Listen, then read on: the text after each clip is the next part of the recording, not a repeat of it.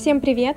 На связи Дошик, и это новый выпуск подкаста в Джобовой либо с Джобовой. Я вернулась после небольшого перерыва и готова вновь вас вдохновлять новыми историями и новыми героями. Как вы уже могли заметить по названию этого выпуска, пойдет речь о преподавании английским. Алена рассказала о том, как и почему она связалась с английским языком, поведала различия в обучении между детьми, подростками и взрослыми. Бывало ли у вас такое, что вы можете что-то объяснить на английском, но на русском даже слов похожих подобрать не получается? Как по мне, то это показывает хороший уровень владения языком. Но Алена пошла еще дальше. Ей даже сны снятся на английском языке. Вы можете себе это представить? Мне, если честно, тяжело первоначально далось, но есть к чему стремиться в изучении английского. Еще мы затронули тему мотивации в обучении, как не бросать все, когда перестаешь видеть какой-то прогресс и почему так происходит. Слушайте и вдохновляйтесь историей Алены. Возможно, именно это вы и искали. Я же, в свою очередь, желаю вам приятного прослушивания. Hi guys, I'm Doshik and today I will talk with English teacher. Her name is Alena. I believe that we'll have amusing, fascinating talk. Ладно, все, перестаю выпендриваться и перехожу на русский язык. И сегодня мы будем говорить about English и все, что с ним связано. Когда я готовилась к нашему разговору, то увидела, что преподавателям английского в основном задают вопросы, все, что связано с обучением и с языком, из категории «А какой английский мне учить? American? О The British, или можно выучить английский за три месяца до невероятных высот и так далее и тому подобное. Но почему-то очень много людей, и вообще те сайты, которые я смотрела, они не задают вопросы конкретно преподавателю и связаны именно с опытом преподавания. Поэтому я хочу в нашем разговоре с тобой акцентировать внимание на твой опыт. И первый мой вопрос — Расскажи, почему среди множества языков ты выбрала именно английский? А английский — это просто база в современном мире. Так сложилось, что со школы у всех у нас был английский. Был немецкий, но меня родители отправили на английский. Но я особо не задумывалась, просто это был как школьный предмет, я даже не думала, что это перерастет в мою профессиональную деятельность. Сейчас английский — это моя большая любовь, это просто очень много материалов на английском, очень много ресурсов на английском. А в какой момент изучение английского перешло в преподавание. То есть, может быть, какой-то такой щелчок в голове, о, я хочу преподавать, или какое-то событие произошло. Да, слушай, был такой щелчок. А, я училась в одиннадцатом классе. Вообще, в целом, я не думала о том, чтобы преподавать. Вот, я думала о том, чтобы стать переводчиком. Но переломным моментом, наверное, было то, что я пошла к репетитору. У меня было два репетитора. Один для подготовки к ЕГЭ, а второй был такой лайтовый, классный мужчина-преподаватель. Мы с ним смотрели сериалы, обсуждали книги. Мы как-то изучали язык, э, отходя от школьной программы, э, погружались именно в среду языковую. И тогда меня щелкнуло, блин, а можно учить английский вот так, весело, интересно. И в одиннадцатом классе как раз-таки что, что было таким вот э, щелчком, э, ко мне просто обратились наши знакомые сказали, вот Алена знает английский, а не могла бы ты, пожалуйста, там а, нашему сыну помочь подготовиться со вступительными в Нахимовское училище. И мы начали подготовку, и тут я поняла, что мне нравится обучать, мне нравится вести к результату, мне нравится фиксировать точку А, мне нравится фиксировать промежуточные результаты, мне нравится направлять, мне нравится обучать. И в этот момент я начала задумываться о том, что это классно, это интересно. После того, как я поступила в университет, у нас не было распределения на первом курсе на преподавателей, переводчиков. Это было уже после. Когда время подошло выбирать, я выбрала преподавание, и, честно, я вообще не пожалела. Я поняла, что да, мне нравится это, я хочу. И когда новые ученики стали появляться, я прям почувствовала, что да, я на своем месте, это классно. А что нужно для того, чтобы начать преподавать? То есть, как я понимаю, ты отучилась в университете, Является ли это обязательным условием или необходимо знать язык на каком-то определенном уровне, к примеру, там ниже C1, ну это гипотетически, или какие-то иные требования, Или это зависит от конкретного учреждения, ученика, неважно? Сейчас э, на рынке очень много разных преподавателей. Есть те, у кого есть э, педагогическое образование. Не педагогическое образование, у меня э, в дипломе написано лингвистика. Так или иначе, мой профиль, он связан с языками. Я знаю, что э, есть люди, которые преподают английский, несмотря на то, что их основное образование не связано с педагогикой, не связано вообще никак с языками. И это им не мешает никак преподавать. На самом деле, что важно? Понимание вообще методики. Но, в общем и целом, если ты чувствуешь, что тебе откликается, если ты чувствуешь, что тебе нравится язык, что ты хочешь передавать свои знания, ты можешь э, начать, ты можешь углубиться в это дело, ты можешь пройти большое количество курсов, которые нацелены на методику. Есть курсы, которые помогают преподавателям вырасти, потому что, ну, университет тебе дают просто базу какую-то. И такую базу, которую, ну, не всегда легко применить на практике. Уровень английского не должен быть ниже B2. Если мы говорим о детях и взрослых, с кем ты занимаешься в большинстве своем, и отличается ли методика обучения с детьми и со взрослыми? Да, методика отличается очень сильно.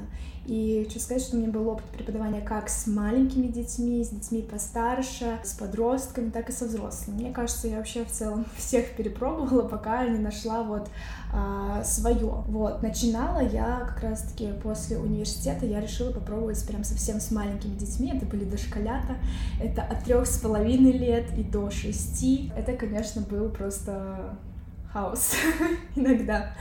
То есть без опыта очень тяжело всех собрать в кучу. Даже методика отличается, если прям совсем малыши и дети постарше, потому что детям очень тяжело фокусировать свое внимание. Это прям вообще кошмар просто. То есть им постоянно нужно отвлекаться. Причем ты не можешь с ними играть долго в одну игру.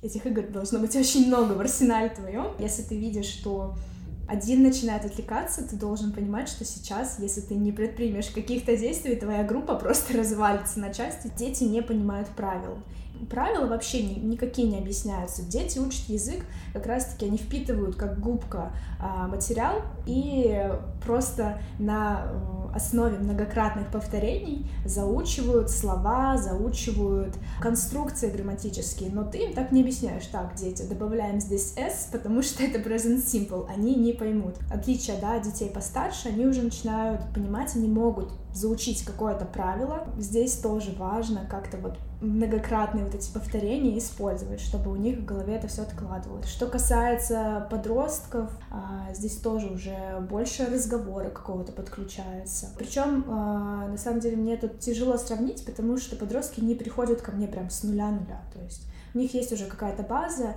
и с ними как будто бы легче немного, потому что вы можете подключить разговор, вы можете обсуждать грамматику, они могут понимать ее. Не нужно, в общем, э, с бубном, знаешь, танцевать и изгаляться, чтобы им что-то объяснить. А что касается взрослых, они более дисциплинированы. На самом деле зависит тоже от разных людей, вот, но так или иначе они понимают, для чего им язык, и э, как-то более активно принимают участие на занятиях. Ну, то есть, и когда я тоже, конечно же, моя задача тоже их расположить к себе, моя задача давать им тот материал, который им релевантен, который им необходим, чтобы не было такого, что вот человеку нужен язык для путешествия, а мы там разбираем, не знаю, моду, допустим, да, какие-то там семью разбираем. Ну, в общем, чтобы это было релевантно тоже под человека, и тогда мотивации больше, и им тоже хочется учить. Скажи, с кем легче работать? С группой или индивидуально? У меня на самом деле нет группы взрослых, а у меня есть в парах. Это просто интересный очень опыт для меня, потому что начала я работать с парами не так давно.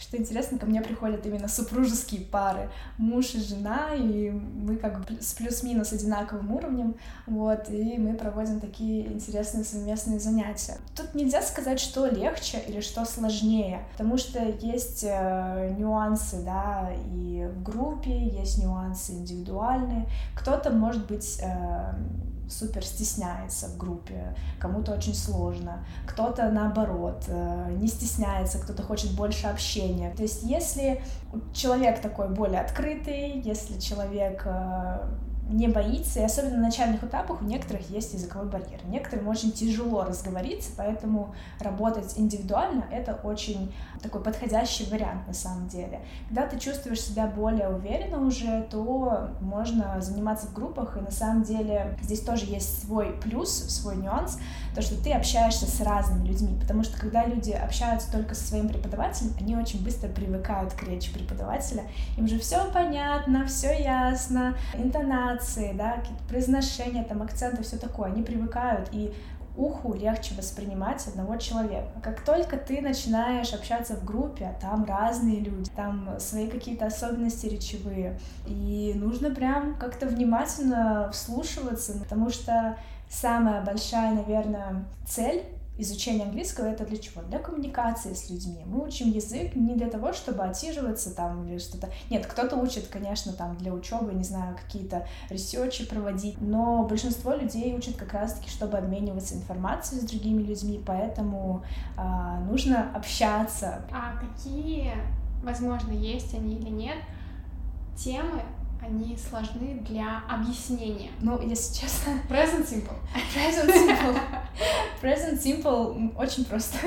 Зависит на самом деле от восприятия учеников. Кому-то, например, есть, вот знаешь, э, какое-то полотно текста, и кто-то в этом прекрасно чувствует себя как бы ты смотришь, вроде читаешь, правила понимаешь. Кто-то вообще не может в этом. Обязательно должна быть четкая такая структура, табличка, поэтому я каждому своему ученику стараюсь находить э, свой подход, потому что я смотрю, что, например, этот ученик точно не сможет понять вот эту вот простыню текста, нужно прям вот кратко, емко и лаконично объяснить. Вот, поэтому моя задача максимально всю информацию сжать, то есть вычленить самое главное и рассказать там со списками исключений и все такое, но э, именно скомпоновать так, чтобы люди видели, чтобы они могли э, не теряться во всех этих правилах. К примеру, я учу английский язык, и периодически у меня возникают моменты, когда я хочу бросить. Но это правда мой личный опыт,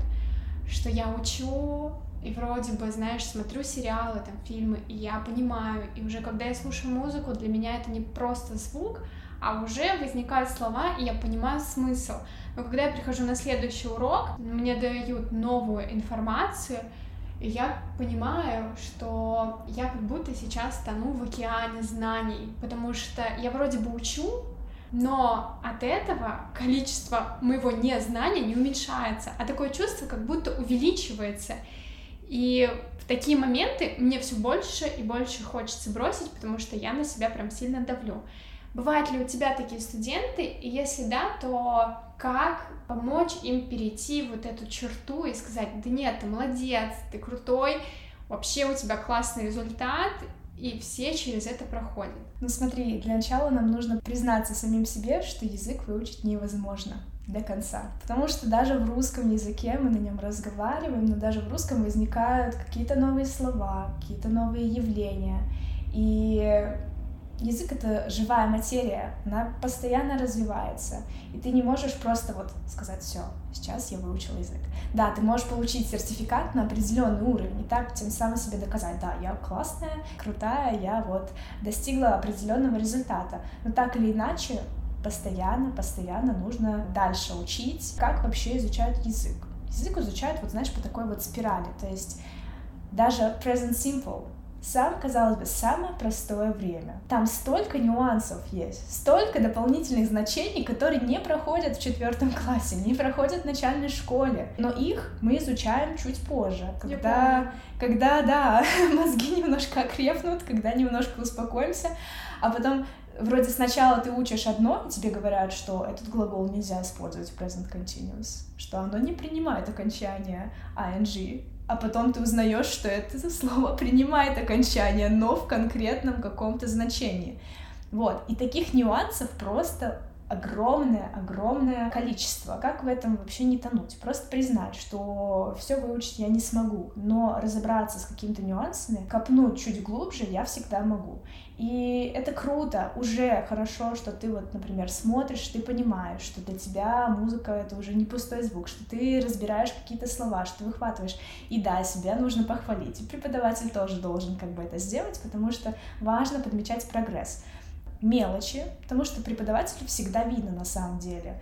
И преподаватель может сравнить как бы до и после. Это ученикам иногда может быть не видно, но преподаватель это замечает. Скажи, а вот в связи с этим, как преподаватель проходит обучение. Преподаватель вообще, как я считаю, должен развиваться в нескольких направлениях. Нужно вариться как бы в тусовке учителей. Я работаю онлайн, я не работаю в школе, не работаю на кого-то, поэтому моя такая зона роста, это, знаешь, выходить в контакт с другими учителями, обмениваться какой-то информацией, быть в этом вот информационном поле, скажем так, а что у нас тут на повестке дня, какие прикольные фишки появились, может быть, какие материалы, давайте, коллеги, с вами там поделимся какими-то наработками. А что касается языка, тут тоже несколько возможностей, можно учить язык самостоятельно, его прокачивать.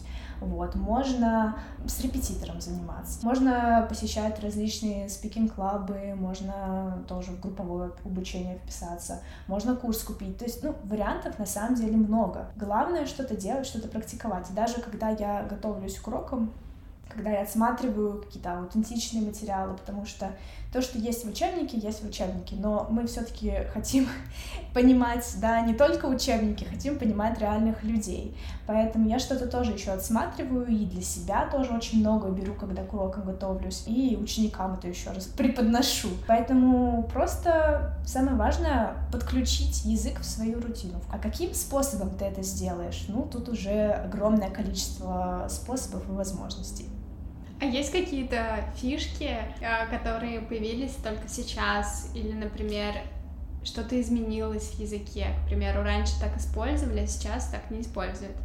Ну, конечно, разговорная речь, она вообще отличается очень сильно от э, грамматики, от учебников, скажем так, от классической такой школы, потому что нам даже в университете говорили, вот мы вас учим вот так вот, да, по канонам, как бы вот по справочнику, вот у вас есть, есть информация, все, запоминаем вот так. А потом ты в речи слышишь огромное количество ошибок у носителей, и ты понимаешь, что черту все это, потому что язык живой, он изменяется постоянно. Представители каждой профессии встречаются со стрессом. В чем заключается твой стресс? Ну, наверное, когда я ставлю себе большое количество занятий в день и не ставлю себе отдых.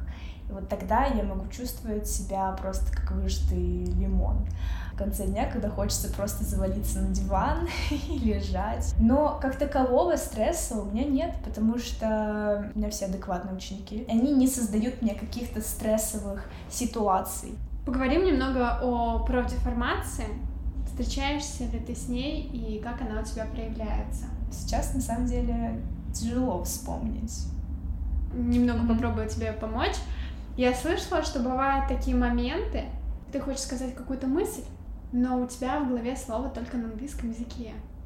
И ты не можешь объяснить, как оно будет на русском. У меня, к примеру, друг, он смотрел лекции на английском языке по нейробиологии, и когда он мне рассказывал, что он там слушал, и в какой-то момент такой, я не знаю, как, как это, как это по-русски. Я не знаю, когда, как это по-русски. И ага. для меня это воспринималось как категория, о, кто-то выпендривается. На самом деле я потом уже поняла, что он узнал это слово на английском языке, и в этом нет никакого выпендрежа. Ну, то есть это вот как один вариант, который я слышала. Может быть, у тебя еще какие-то были такие случаи? То про то, что ты сказала, да, имеет место быть, потому что а, иногда сложно даже объяснить а, на русский. То есть тебя спрашивают перевод, а ты мыслишь дефинициями. Нас это, кстати, в университете приучили. Учить язык не слово перевод, а учить язык именно образами, дефинициями, то есть толкованием слов. И я тоже стараюсь ученикам а, давать, даже несмотря на то, что там небольшие уровни, стараюсь объяснять слова именно на английском, чтобы они привыкали мыслить. Понятно, что если мы говорим там, не знаю, про слово table, вот, тогда да. Но э, если мы говорим про какие-то другие слова, прикольнее, конечно же, дефинициями объяснять, объяснять именно образами. Да, иногда бывает такое, блин, я не, точнее, не то чтобы я не знаю, как это по-русски. Ты им даешь как бы перевод, а люди не понимают, это вообще, почему так? Потому что это очень сильно отличается. Поэтому я говорю, ребята, давайте приучаться думать по-английски. Наша задача с вами думать на английском, потому что общаться вы будете на английском, и вас не будут спрашивать перевод. Если вы там переводчик, конечно, важно знать какие-то нюансы, как это перевести, конструкцию, почему она так переводится. Но если вы учите язык для себя, если вы учите язык для коммуникации, то вам не обязательно знать, как это будет по-русски, потому что вам важно доносить свою мысль на английском. И не знаю, это профдеформация или нет, но мне, кстати, сны на английском снятся. Вау! Вау! Да. это круто. Расскажи, это из категории ты какой-то в стране, не знаю. Или просто люди вокруг разговаривают на английском, или как это происходит? Слушай, у меня просто много знакомых, которые на английском разговаривают, и вот что-то, наверное, из этой серии, когда мне они снятся, мы с ними коммуницируем на английском. Это очень классное чувство, но как раз-таки из вот этого переизбытка, наверное, начинают такие вещи происходить. Блин, это круто. Что тебя вдохновляет в этой сфере? Меня вдохновляет то, что я работаю с разными людьми. И мне очень нравится, на самом деле, общаться.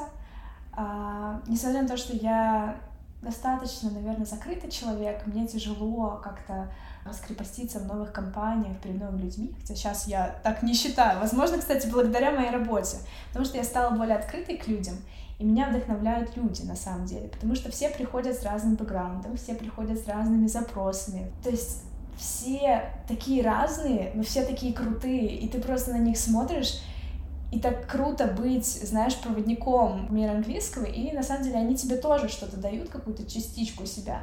И мне вот нравится этот круговорот энергии, когда тебя благодарят, когда тебе сердечки там шлют, когда к тебе обращаются за помощью, когда тебя рекомендуют. И вот это вот классное, вот этот реально большой компонент общения мне очень нравится, меня очень вдохновляет. Что тебя раздражает? Проверять домашки иногда. Я сама им задаю. Я, кстати, безумно радуюсь, когда люди их делают. У меня очень много, очень многие делают. То есть, не знаю, процентов, наверное, 85. Кто-то иногда откладывает, но в основном все делают в срок. Я понимаю, что я их должна в срок проверить это боль просто. Да, меня раздражает такая рутинная работа, когда я должна просто сесть, заставить себя. Мне не сложно провести занятия, мне не сложно подготовиться к уроку, потому что я просто обожаю это все сидеть, собирать материалы.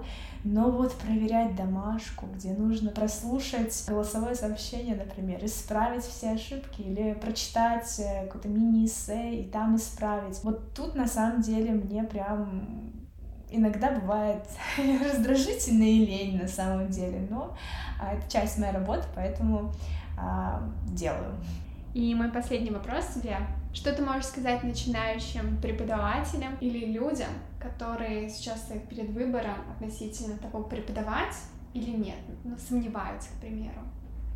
Мне кажется, здесь не должно быть никаких сомнений, то есть должно быть абсолютно, конечно, желание, что я хочу обучать, я хочу давать знания, я хочу видеть прогресс, я хочу влюблять язык. Вот это, мне кажется, очень важный такой показатель, знаешь, это как чек-лист. Нужно ли идти в преподавание или нет. Потому что без этого очень легко выгореть. Очень легко выгореть и понять, что в этом нет смысла.